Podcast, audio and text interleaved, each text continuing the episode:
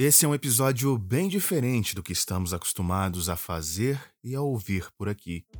O país inteiro parou no dia 5 de novembro de 2021, num fim de tarde, num período em que o país consolidava um momento de tranquilidade em relação à Covid, onde artistas começavam a retomar suas agendas presenciais. Um avião no interior de Minas Gerais caiu, levando para a eternidade um dos maiores nomes desta geração. Quem acompanha o podcast sabe que o sertanejo não é o foco das discussões. Mas quem é apaixonado por música conhece os meandros, as novidades, independente de consumir ou não o produto. E Marília Mendonça se foi no auge, em deslocamento para um show, assim como tantos outros nomes da música brasileira.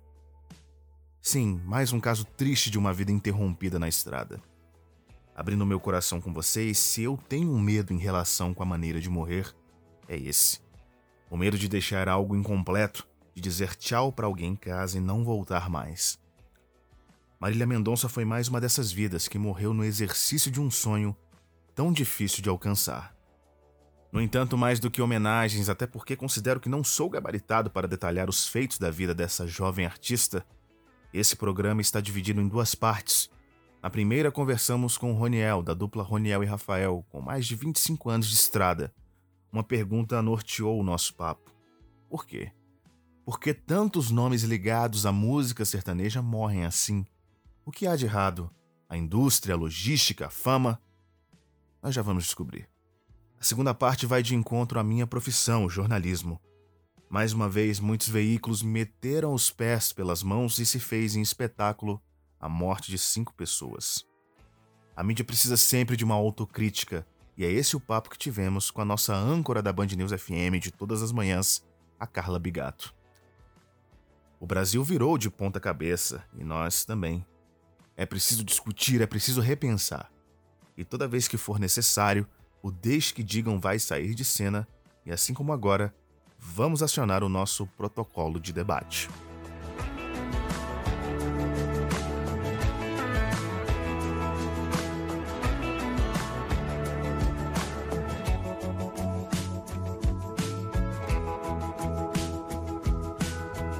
Bom, essa é a primeira parte aqui do nosso podcast, um tanto quanto diferente, né, para nossa audiência, mas puxar o papo por esse lado, por essa consciência, por esse papo que a gente precisa bater, eu acho que é importante. E, bom, tá, apresentar um rapaz aqui que, para quem é de Brasília, já conhece muito bem, Roniel, da dupla com o Rafael. Para quem anda na noite aí há vários anos, com certeza já viu um show desses caras por aí. A gente vai bater um papo aqui bem diferente, mas necessário. Roniel, obrigadão por ter atendido aqui a nossa reportagem. Fala, Rafael, como é que tá? Prazer imenso da Roniel, da dupla Roniel Rafael, tá falando com vocês aí. Muito sucesso aí pra você. Eu tava vendo aqui seu sobrenome, seu sobrenome é pesado, hein, rapaz? É verdade, verdade, verdade. Meu querido, é? É, você tá na estrada há quanto tempo? 25 anos já, Rafael. 25 anos que e o Rafael estamos aí cruzando o Brasil. Nós somos uma dupla, o pessoal fala que nós somos um dupla mais regional, mas nós já, nós já rodamos grande parte do Brasil. Um ou dois estados só que nós não fizemos, não fizemos trabalho, né? Uhum. Mas já rodamos o Brasil quase todo já com a nossa música. É a arte, né? A arte leva leva a gente para os vários cantos do Brasil aí. Tá certo. Então você, vocês são mais que gabaritados para esse papo. 25 anos de carreira, muita estrada. Quanta gente sonha ter isso tudo de, de cancioneiro, de violão nas costas, né? É, Mas... rapaz, graças a Deus. Nós estamos falando, é, aproveitando a deixa, Rafael, nós somos uma família de músico, né? Hum. O nosso avô tocava é, o, o acordeão, a gente fala pé de bote, que é a, a sanfona oito baixos, né? Uhum. E o, o, nosso pai era, era, ele era capitão de folia de reis, né? Para quem conhece Nossa. um pouco de música do interior, é do interior, conhece muito bem essa cultura e que ainda tem ainda, né? Sim. Então nós somos uma família de músicos, né? Nossos irmãos também, os mais velhos, todos eles são músicos também, então nós somos uma família de músicos. É, eu sou neto de mineiro do interiorzão, então você falou de Folia de Reis. Já lembrei de todas as histórias que eu já ouvi. ah, que coisa boa. Você é neto de mineiro, então é comedor sou... de pão de queijo, nem nós? Eu sou... Metade da minha família é de Minas e a outra metade é do Paraná. Eu falo que eu sou um dos poucos brasilienses que não é nem goiano nem nordestino. Mas em compensação tem muito mineiro. Que maravilha, que coisa boa, Rafael. Coisa boa. Meu querido, tá certo. 20, 25 anos de carreira, você já viu muita coisa. E, e se a gente pensar nos últimos 10, Roniel, Sim. Ah, acho que são quase 10 anos mesmo. A gente viu aquele caso trágico, aquele caso terrível do Cristiano Araújo, que estava uma estrela em ascensão E se a gente pensar até mais, eu ainda era, era molequinho, lá para os idos de 97, a gente teve o caso do João Paulo. Enfim, João são, são Daniel, né? exato, são, são inúmeros os casos de, de cantores ligados ao sertanejo que uhum. acabam perecendo, eu digo assim, estrada, mas não necessariamente só estrada, né? No caminho, no deslocamento de um lugar para o outro. E você que está tanto tempo assim na estrada, você acha que isso são simples coincidências ou tem algo no na própria logística dos shows, da viagem, dessa é. loucura toda? Qual é o seu comentário geral sobre isso? Rafael, é, é um negócio meio, meio, meio polêmico, mas assim, vamos, vamos, por partes aqui. A questão do, do, do João Paulo Daniel, me lembro bem da história, né? Do, acidente na rodovia lá em São Paulo, lá, quando aconteceu. Quando se, é, se hum. quando se apurou, todo, investigou todo o caso, né? Uhum. Foi, viu que era uma falha, foi uma falha no carro, né? Sim. E antigamente era uma BMW, que, se eu não me engano, já era um carro, um carro totalmente seguro, né? No caso do Cristiano Araújo, eu posso falar com um pouco mais de um pouco mais de firmeza, porque o Cristiano, inclusive o Cristiano gravou uma música nossa, nós tínhamos um contato muito grande com o Cristiano Araújo, né? Uhum. Então, no caso do Cristiano ali, foi uma fatalidade, né? Que é uma fatalidade que todos nós sabemos que é a questão do cinto de segurança. Ele não estava usando o cinto de segurança, nem ele, nem a, a menina que faleceu com ele, né? Sim. Então, nesse caso aí, se, se houve uma fatalidade, na verdade, né? Uhum. E depois da morte dele, a gente, nós tivemos com, com o seu João, que é o pai dele, que inclusive é nossa amiga há muitos anos, a gente conheceu o seu João, nós conhecemos o Cristiano Araújo, o Cristiano Araújo era menininho, uhum. ele já cantava no, no, no, num bar do pai dele lá em Goiânia, né? Então, nesse caso, até o próprio seu João mesmo falou, infelizmente, teve uma fatalidade, né? alguém, o pessoal estava querendo culpar o motorista lá, e realmente não foi, né? Uhum. E mais recente agora na questão da Marília Mendonça, e ainda as, as, as, investigações ainda não foram concluídas, né? Uhum. Mas também eu creio que possa ser uma fatalidade, porque o piloto, né? O pessoal inclusive é chato pra caramba, mas eu estava vendo ontem uma, uma reportagem, o, a filha dele reclamando, né? Que o pessoal estava é, criticando o pai dela e, e falando que o pai dela era o culpado pela pela morte do, da, da Marília e do, e dos outro, do outro pessoal, né? Ah. E assim, e nunca sabe como, como que um, um piloto experiente daquela forma lá, você vai lendo, você vai vendo. Não creio que seja falha dele, né? Eu creio que seja uma falha mecânica, alguma coisa do avião, né? Mas a gente não sabe, né? Agora, do Cristiano, eu posso afirmar que isso aí eu já escutei da boca do pai dele e as investigações também chegaram a essa conclusão, né? Uhum. E a questão da logística, Rafael, é que eu estou te falando. Que nem a gente trabalha muitos anos no mercado, antigamente a gente tinha uma logística. Eu vou te falar do, do, nosso caso, claro, que é uma coisa que a gente viveu, né? Uhum. Nós fizemos muito, muito trabalho no Mato Grosso, Mato Grosso do Sul e no Tocantins. Então, quando a gente saía para fazer os shows né, é, de, de, quarta para frente, quinta, sexta, sábado, domingo, tinha uma logística tipo assim, eu saía, eu tinha 800 quilômetros para me andar por dia, né? De ônibus, né? De, de, ônibus ou de van, né? De carro e tal, né? É quase então, daqui para Paraná. Oi? Quase daqui para Paraná. Exatamente, é. Mas hoje, o, o, antigamente já era mais assim, e hoje tudo é mais moderno. Hoje os ônibus hoje é, são tudo de, né, de, tem, é tudo conforto danado, tem, tem tudo quanto é coisa hoje. Antigamente não, antigamente o negócio era mais assim, mais na tora, como se diz lá em Minas Gerais.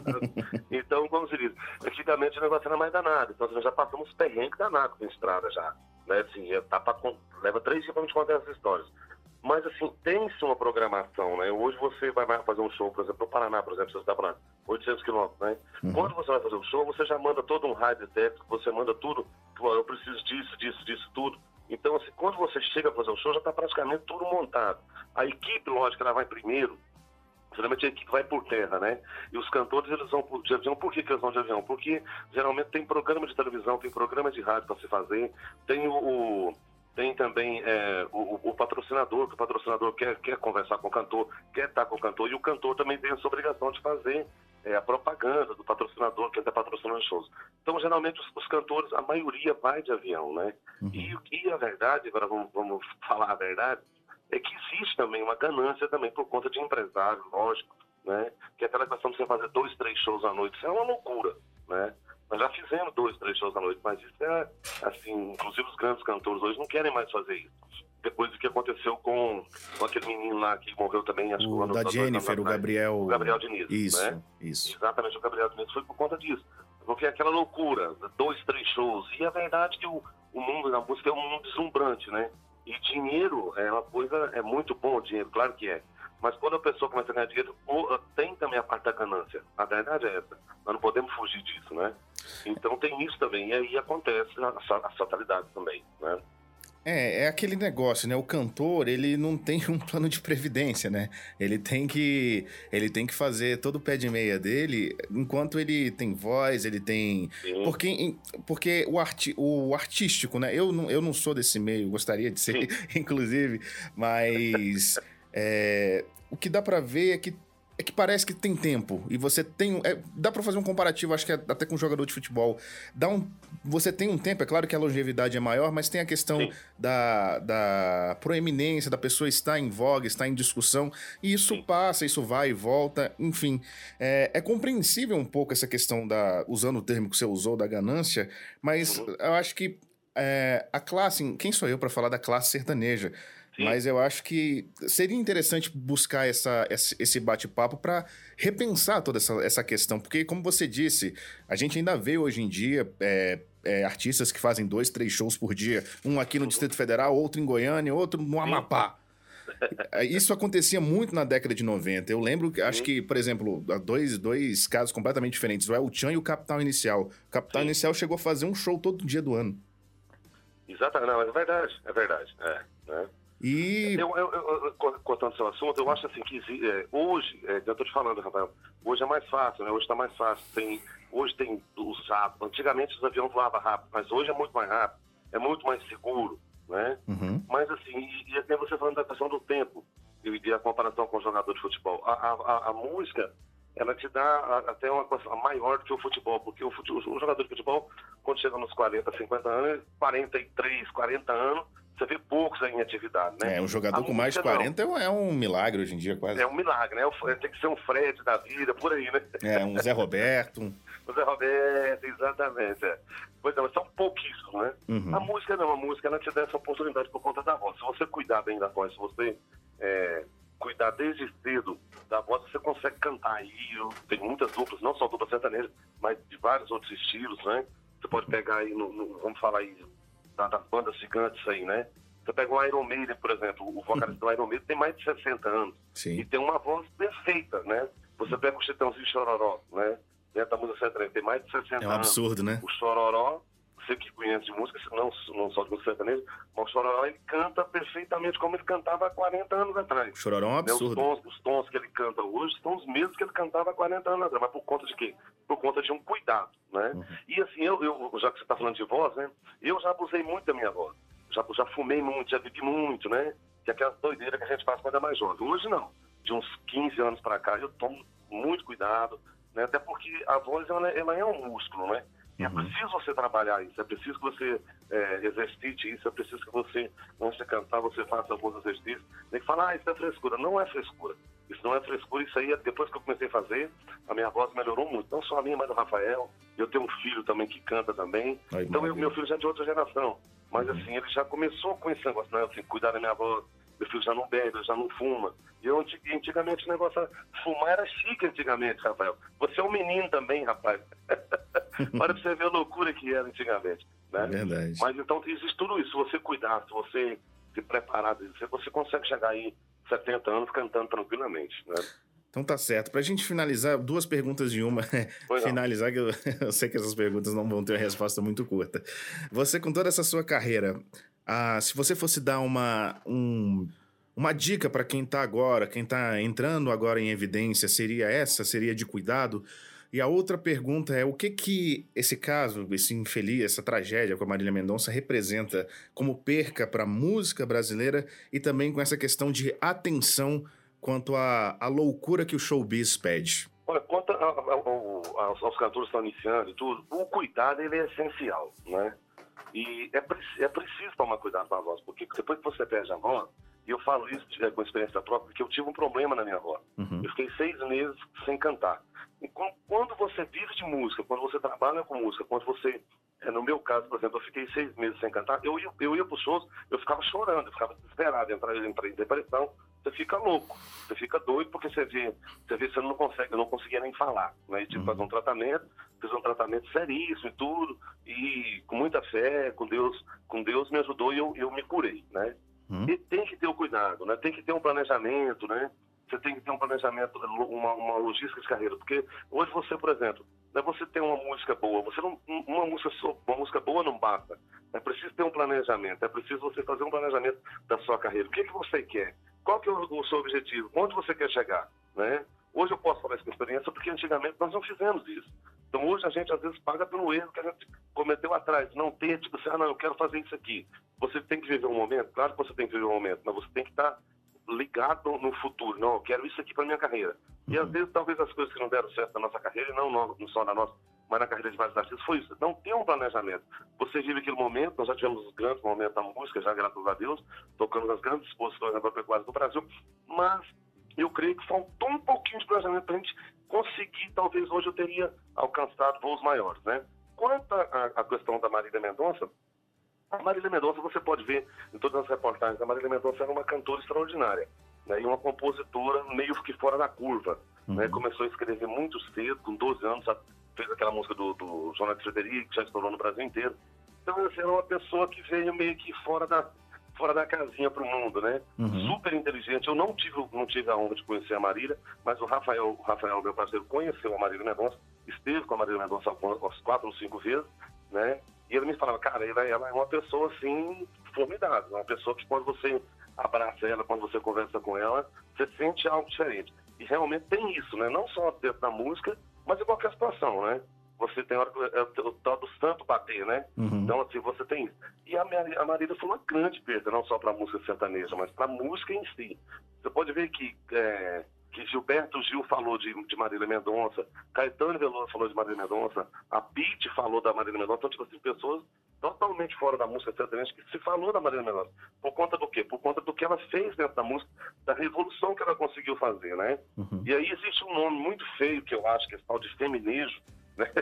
Que nome feio, rapaz. Tem que respeitar as mulheres, né, rapaz? Hum. Esse negócio de feminismo, aí acho que é uma, uma, parte da lacração que pega e fica colocando. Eu acho que a mulher, dentro da música sertaneja, já, já tem, tem que ser respeitada há muito tempo. Por, desde a época da Roberta Miranda, né? Roberta Miranda tem 40 anos de carreira, né? Eu sempre admirei o trabalho da Roberta Miranda, uma excelente compositora, né? E, e daí agora essa, essa grande parte dessas mulheres cantando no Brasil inteiro, né? Mas a Marília realmente é um fenômeno, né? é uma, uma pessoa que pode ter certeza que ela está num plano especial. Perfeito, Roniel. Olha, que, que relato bacana, que, que papo bacana. E antes da gente terminar, como é que o pessoal te encontra nas redes sociais? Pois é, para encontrar a gente é Roniel e Rafael, né? Tem. Instagram, Facebook, todas as informações lá. Roniel e Rafael Oficial. E aproveitando, Rafael, aproveitando a deixa aí, é, o, o, aproveitar a sua audiência aí, nós estamos lançando uma música nova agora. Uhum. Inclusive, é a primeira entrevista que a gente está dando, com exclusividade para você, a primeira entrevista. A música ficou pronta ontem. Opa! A música se chama Não Sei Se Bebo ou Te Ligo. A música nova do Ronaldo Rafael. A partir do mês que vem vai para todo o Brasil, disponível em todas as redes sociais, disponível em todos os canais, Spotify, em, todo, em todos os canais aí. A música se chama Não Sei Se Bebo ou Te Ligo. Fantástico, meu querido. Muito obrigado pelo papo, muito esclarecedor, muito bom conversar com alguém com tantos anos de estrada aí e que a gente possa conversar em breve com assuntos mais felizes, né? Ô, Rafael, obrigado. Ah, quando, quando eu comecei a falar é, a entrevista, quando eu falei para você do seu sobrenome, é Procópio, né? Isso, exato. Rafael Procópio, Procópio Ferreira foi um dos maiores, você sabe disso, você tem um, um, um, galho estudado Procopio Ferreira foi um dos maiores atores e diretores Sim. de televisão, de cinema, de arte do Brasil e deixou Bibi Ferreira, né? Exato. Por isso que eu te falei quanto à questão do seu sobrenome, né? Rafael Procopio, quando eu vi, eu falei, rapaz, mas um nome tem, tem peso, que coisa, que maravilha, cara, parabéns. Obrigadão. Esse, esse peso às vezes dá, eu não sei se eu tenho algum parentesco, né? Mas às vezes dá até um medo de ter esse, esses nomes parecidos com esses famosos tudo. Parecido não, ah, igual, né? Meu Deus do céu. Mas o seu talento, seu talento, a sua arte, ela sobressai. Né? Ah, tá você está dentro da área também, você, porque o jornalismo ele, claro que ele tem. É, ele, ele, o jornalismo é uma arte, né? É uma arte, uma arte, eu acho meio que árdua, meio difícil também de vencer. Fechado então, meu amigo. Muito obrigado. E logo, logo esse papo está disponível, beleza? Pô, muito obrigado, Rafael. Um abraço a você e para todos os seus, seus ouvintes aí. Obrigadão, meu querido. Obrigado a você.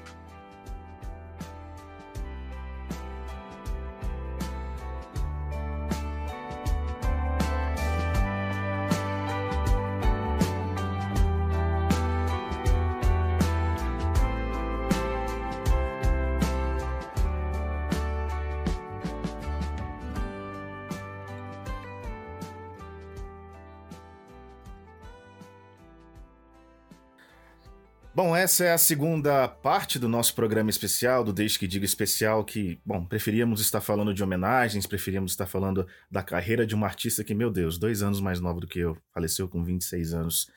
Só que é um momento de pensar um pouco além do que tudo que está sendo feito. A gente ouviu uma parte de quem está no dia a dia, quem está na correria, quem está na estrada, levando música para diversos pontos. E agora a gente vai ouvir a parte que eu estou incluso, inclusive, de quem está do outro lado, de quem faz a notícia chegar às pessoas. Então, aqui comigo, a nossa âncora de todas as manhãs há tanto tempo, gloriosa Carla Bigato. Brigadão, Carla, tem atendido a gente nas férias e no sábado. Ô, Rafa, que isso. Para mim foi uma honra, é um prazer poder conversar com você. E é impressionante, né? Sempre uma ressalva que a gente tem que fazer, um cuidado que a gente tem que ter nesse nosso dia a dia jornalístico de não perder o tato e dizer é um prazer conversar com você nesse momento, mas que triste, que tristeza a gente ter que estar tá falando nesse assunto da perda de uma pessoa tão querida por milhões de pessoas, né? Milhões de brasileiros. É, eu acho que um primeiro ponto nessa nossa conversa é isso, que o, a gente vai aprendendo no dia a dia a fazer o que a gente faz, mas é fundamental a gente nunca esquecer disso e excelente essa forma como você conduziu de dizer que a gente sente muito por estar tá aqui, mas a gente tem que estar tá aqui fazendo isso, né? Exato. Carla, é, a gente vai entrar um pouquinho mais, vai ser nossa. A gente não pode nem, nem estourar tanto tempo assim, porque tá tudo ainda acontecendo e é até, de certa forma, precipitado ter tirar todas as conclusões. Mas em outras coberturas de pessoas públicas, de catástrofes assim, bom, em 2016 a gente teve o caso da Chapecoense, em 2012 teve o Cristiano Araújo, tivemos o Gabriel Diniz. Só que dessa vez, eu não quero nominar nenhum colega, nem, ninguém, mas a gente teve retirada de corpos ao vivo. Isso era uma coisa que a gente não via. Eu não lembro, eu particularmente não lembro. E, Carla, qual é.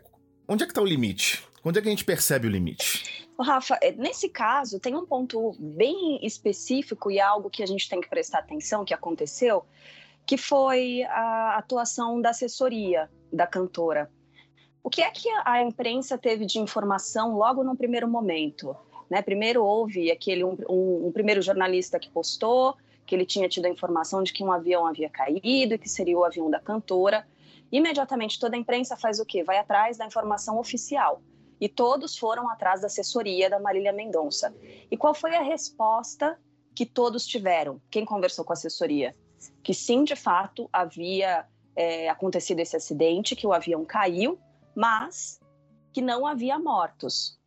Essa foi a, a primeira informação. Foi isso o que norteou o início da cobertura de toda a imprensa.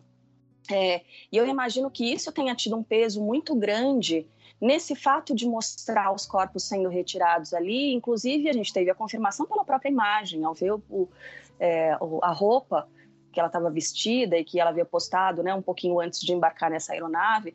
É, é claro que, assim, é um momento extremamente delicado, é impossível julgar qualquer um, é, erros acontecem em, em, todas as carreiras, né, em todas as atividades. A gente não sabe o que é que essa assessoria estava passando naquele momento, é um momento de muita dor, mas é, na minha avaliação foi um erro tremendo, terrível e grotesco é o tipo de coisa que não se faz. É o tipo de coisa que um é, profissional em um hospital, um médico, uma enfermeira não faz com ninguém. Você não pode passar informação errada de que é uma pessoa que morreu está viva para um parente. O parente chega nesse hospital e encontra a pessoa morta. Então, assim, mais uma vez, tentando separar de qualquer julgamento, mas foi um erro terrível. E, e nesse caso, acho que foi determinante para que essa cobertura tenha sido tão invasiva, né? É, eu imagino que, assim, pelo fato de ter bastante gente lá, e a gente está vivendo um momento diferente no acesso à informação e nessa é, capacidade de todas as pessoas que têm um dispositivo à mão, que tem um celular, que tem uma coisa à mão, conseguir fazer imagens. Então, assim, é difícil você limitar é, que essas imagens circulem, né, e tudo mais. É diferente, por exemplo, do que aconteceu faz muito, muito tempo na história é, dos Mamonas Assassinas, que era eles é, é, né, era um grupo de rapazes, era uma banda de muito sucesso, assim como a Marília Mendonça, eles estavam no auge da carreira, eram queridos por todos. E naquela época as imagens também circularam, mas aí era uma coisa muito restrita. A gente sabe de onde veio aquilo, né? A gente sabe quem foi que divulgou, quem foi que passou para frente é, as imagens dos corpos ali, algo terrível e triste. É, então, voltando um pouco para. Porque a gente fica divagando demais, né? A gente acaba pegando um monte de, enfim, de pontos, mas assim, voltando para a questão do limite, eu acho que tem que haver uma espécie de diálogo, sabe? Entre. A gente sabe que tem colegas que não são tão bem intencionados e que buscam audiência a qualquer custo. Mas a partir do momento em que há um diálogo entre a parte, a assessoria da cantora, no caso, as autoridades que estavam por ali, os bombeiros, é um trabalho que ele tem que ser conjunto. A imprensa, ela faz parte de um mecanismo, de uma engrenagem, não é algo que está solto, não está ali para é, agindo separadamente, faz parte de um conjunto. E nesse momento que a gente está vivendo de questionamento da imprensa, muitas vezes, a gente passa por esse enfraquecimento também.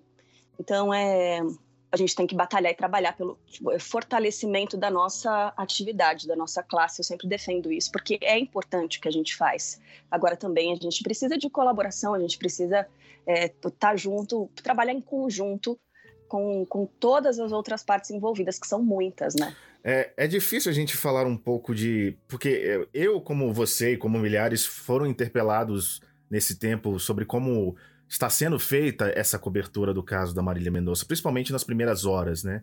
E a gente às vezes fica meio sem, sem saber o que responder. E fica, às vezes cai um pouco naquele chavão de que tem profissionais e profissionais, né? Mas muitas. Eu, eu também entendo que muitas vezes alguém simplesmente não soube dosar na hora. Recebeu uma informação, foi atrás dela e acabou caindo numa situação. A gente que trabalha com ao vivo, a gente se mete em cada enrascada que não tem, não tem o que fazer muitas vezes, né? Sem dúvida. Não, sem dúvida, está coberto de razão. Aí, é, por que, que eu digo que, uh, nesse caso, a assessoria ela teve um papel assim preponderante e, e com destaque para o negativo? A gente passou por uma situação, enfim, por uma tragédia, não faz muito tempo, 2019, caiu o avião com o nosso mestre, nosso amigo, nosso companheiro de todas as manhãs, o Ricardo Boechat, que dividia aquele estúdio com a gente todo dia, é, que acompanhava a gente na ida para a escola, para o trabalho, enfim, era o nosso parceiro.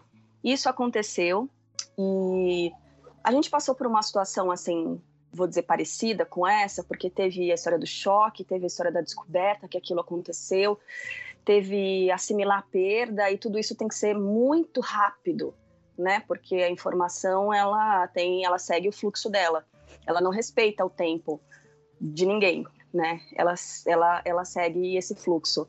E eu me lembro, Rafa, que, é, inclusive, agora eu estou me lembrando de algumas mensagens que eu recebi de colegas naquele dia, naquela hora, me perguntando o que tinha acontecido e eu não consegui responder. Mas, assim, eu jamais mentiria naquela situação, entendeu?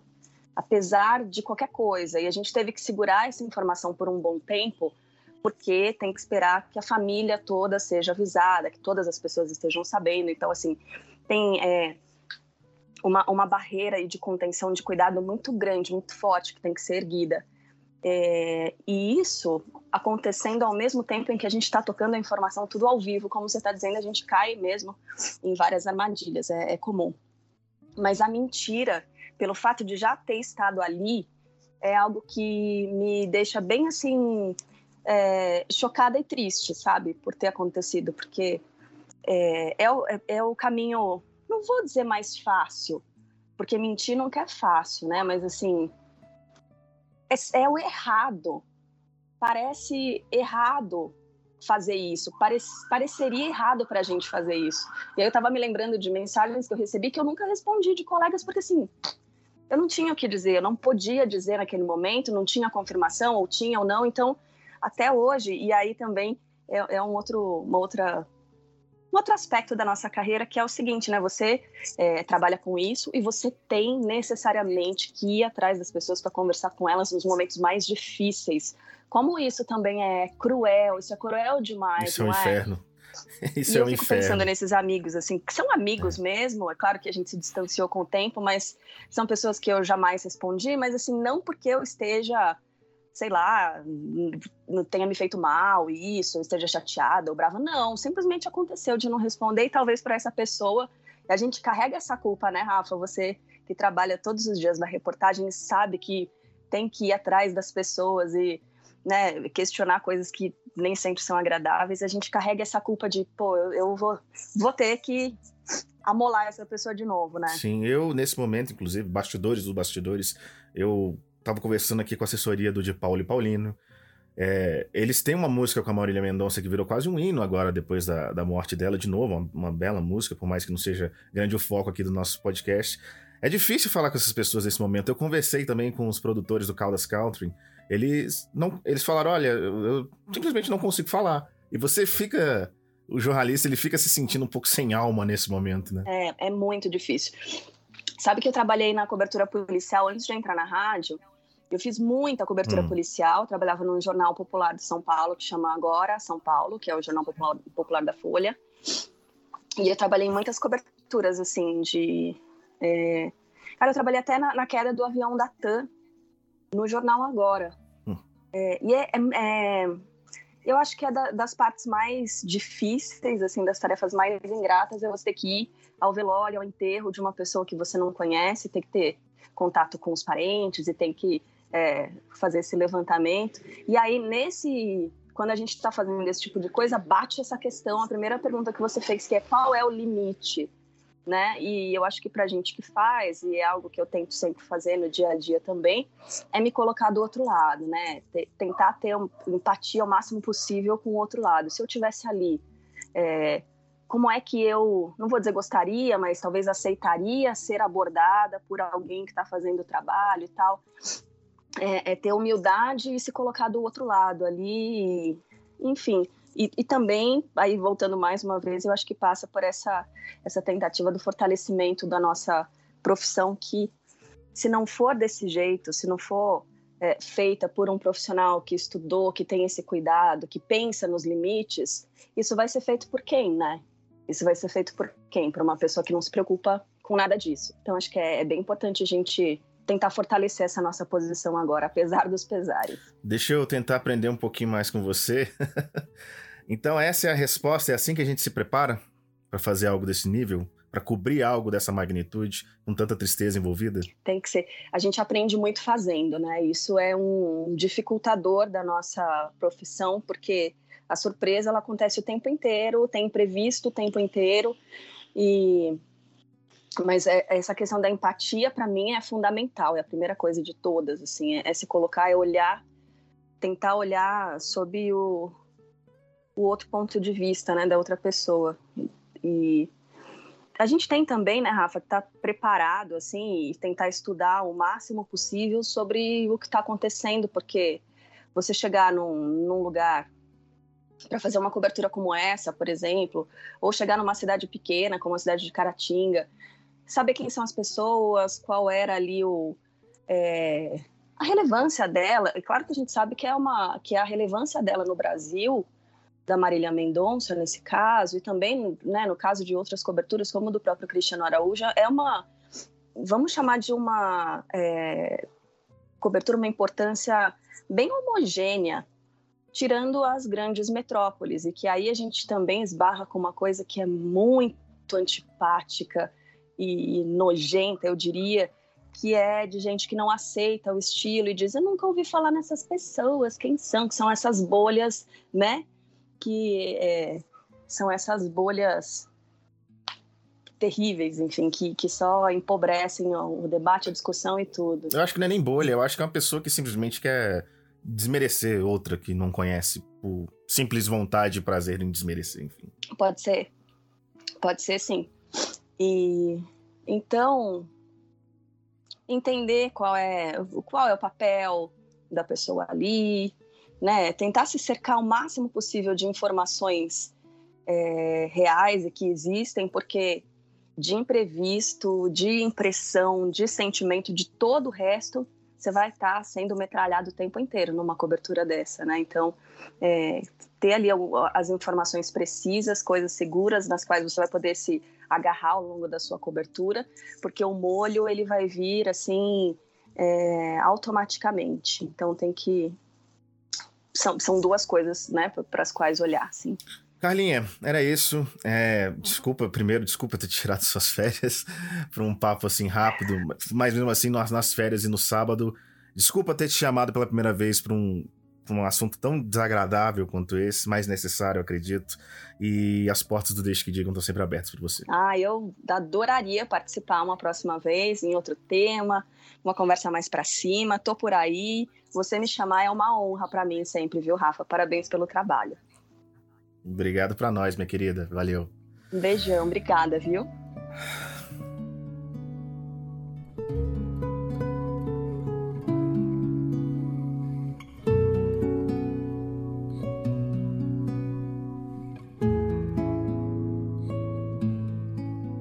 Antes de finalizarmos, nós vamos com um relato em loco do repórter da TV Bandeirantes, o Eric Mota, que de coração muito aberto comentou sobre o que ele viu e viveu na cidade de Cristianópolis, onde Marília Mendonça nasceu, isso tudo no dia seguinte ao acidente.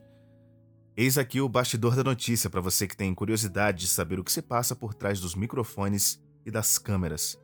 Eu agradeço demais ao Eric por essa experiência de agora, e você vai ouvir agora um papo cru, sem edição. É a oportunidade também de ouvir o coração de quem leva a notícia até você. Antes desse áudio, eu te lembro que você encontra esse episódio e muitos outros lá no Spotify procurando por Desde que Digam Podcast com o meu nome, Rafael Procópio. Estamos nas redes sociais da Band News FM Brasília também, no Facebook, no Instagram e no Twitter. E a nossa página no Instagram, a página específica do podcast, é o Desde que Digam Podcast. Estou esperando vocês por lá. Manda ver, Eric, fecha o nosso programa. Obrigadão, velho.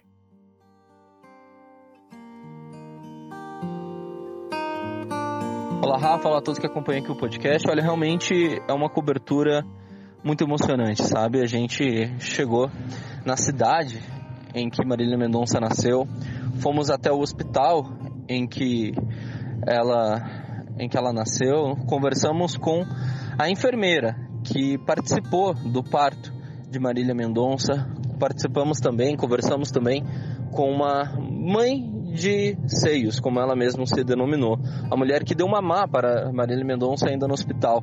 22 de julho de 1995, Rafaela chega uh, no hospital da pequena cidade de Cristianópolis e ficou poucas horas. Na verdade, ela chegou num dia, a mãe dela teve o parto, né? ela nasceu, no dia seguinte elas já voltaram para Goiânia. E acredite, em apenas, apenas nesse pequeno tempo foi o suficiente para que a cidade se apegasse a ela. Quando ela começou a fazer sucesso e falar que ela tinha nascido em Cristianópolis, a cidade toda passou a acompanhar ela e ter muito orgulho, porque a gente está falando de um município de 3 mil habitantes, Rafa. E no final das contas, né, a gente conversou com muita gente, viu emoção nas pessoas e já era uma carga suficiente, né? Saber da notícia, contar a história pelo lado desses, família, desses amigos desses fãs, acima de tudo, pessoas que tinham esperança de um dia reencontrar aquela menina que nasceu na cidade, aquela menina que chegou a, chegou a amamentar, que foi o caso da Dona Aparecida, aquela menina que ajudou, que você ajudou a vir para o mundo, que foi o caso da enfermeira, né, que ajudou no parto de Marília Mendonça, a Dona Célia, e de repente ver essas pessoas que só tiveram esses poucos momentos em contato com a cantora chorando porque de alguma maneira sentiam que era próximos a ela. E nós fomos logo na sequência, chegamos aqui onde estou no momento gravando esse, essa participação aqui no seu podcast, chegamos em Goiânia, onde teve o velório. De repente, nós fomos a primeira equipe de imprensa a chegar no local, em frente ao cemitério em que ela foi sepultada. E começou a chegar um carro, começou a chegar outro, começou a chegar uma pessoa, mais uma, pessoas com faixa, e de repente tinha uma multidão do lado de fora do cemitério aguardando o cortejo. E quando o cortejo chegou, vê aquelas pessoas em cima daquele caminhão do corpo de bombeiros chorando, aplaudindo a população e recebendo o aplauso da população. Foi algo que realmente marcou muito, viu? Um cortejo gigantesco, vários ônibus de dezenas de cantores sertanejos, duplas, sertanejas. Foi algo que realmente marcou muito e quando os corpos, tanto de Marília Mendonça quanto o do produtor dela, que era tio dela inclusive, a população começou a chorar. Cantaram músicas, aplaudiram, choraram. E eu ainda na cobertura, né, nessa correria que é fazer jornalismo, nessa correria que é cobrir esse tipo de situação, ficamos, começamos a trabalhar 8 da manhã, paramos agora há pouco, gravo esse áudio às 9h40 da noite. Foram mais de 12 horas de trabalho e você junta o cansaço, junta o estresse natural de tem problemas técnicos, de a pressão para entrar perfeitamente no ar, com tudo mais redondo possível, e aí vem a emoção, né? Que eu acho que é a pior parte, quando os familiares e amigos começam a sair. A Maiara, da dupla Maiara e Maraísa, falou com a gente, muito emocionada. A gente falou também com o pai do, de, de um dos cantores, amigos dela, do Juliano. Ele também do Henrique Juliana, na verdade ele é o pai dos dois.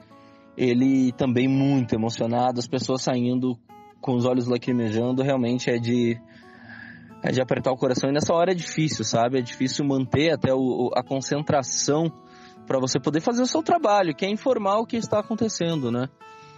No final a gente teve um pequeno problema, porque a polícia, a guarda civil, na verdade, municipal, ela atrapalhou o nosso link no Jornal da Band com sirenes e jogando a viatura em cima da gente. Uma atitude completamente desproporcional e desnecessária.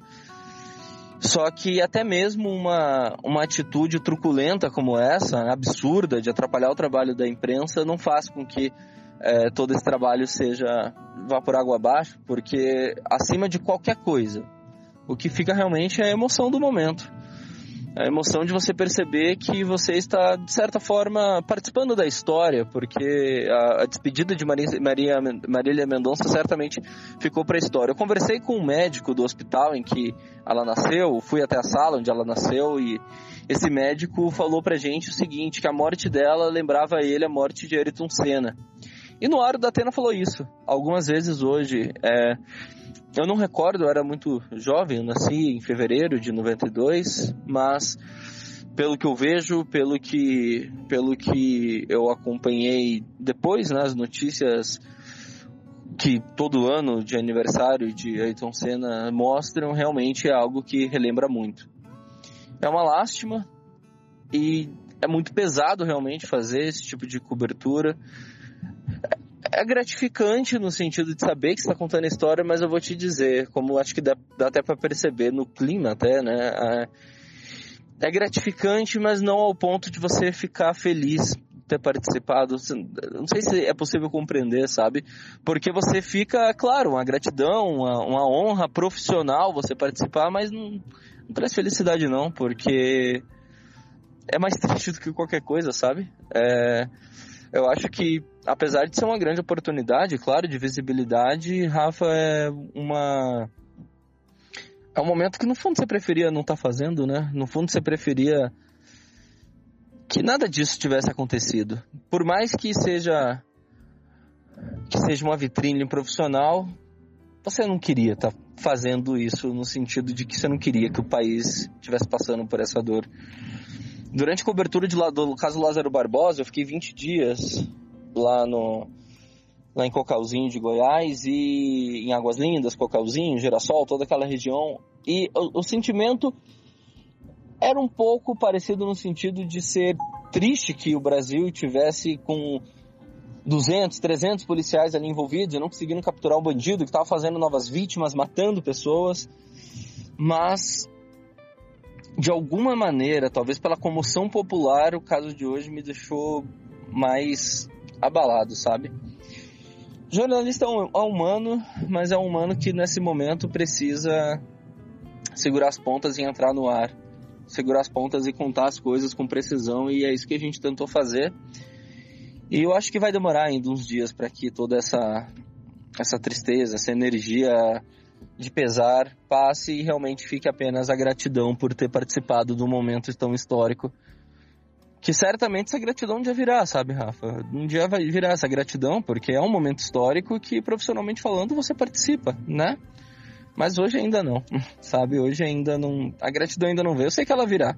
Porque, né, a gente trabalha com isso, a gente sabe como é. Um dia a gratidão virá por ter participado, daqui a uns anos contarei que participei dessa cobertura, mas hoje essa gratidão não tá não, porque o pesar acho que ele toma conta, sabe? Ele toma conta de qualquer coisa. Tem um estresse envolvido entre toda a equipe, um estresse pelo momento, um estresse porque você tem que saber como lidar com a notícia mórbida da morte de alguém. Um estresse porque é todo mundo tentando fazer o melhor e além do estresse natural da profissão, desses momentos, vem esse peso. É, eu espero que não precise. Que eu não precise profissionalmente fazer algo assim. Se tiver que fazer, é claro que estamos a postos, é ossos do ofício. Mas nem pra gente, profissionais, nem pra mim, nem pro repórter cinematográfico José Estevam, nem para todos os colegas do Grupo Bandeirantes, nem para todos os colegas de todas as outras emissoras. Tenho certeza que para ninguém é o momento que queríamos ter vivido. Um dia, um dia provavelmente a gratidão por ter participado virá. Esse dia ainda não é hoje.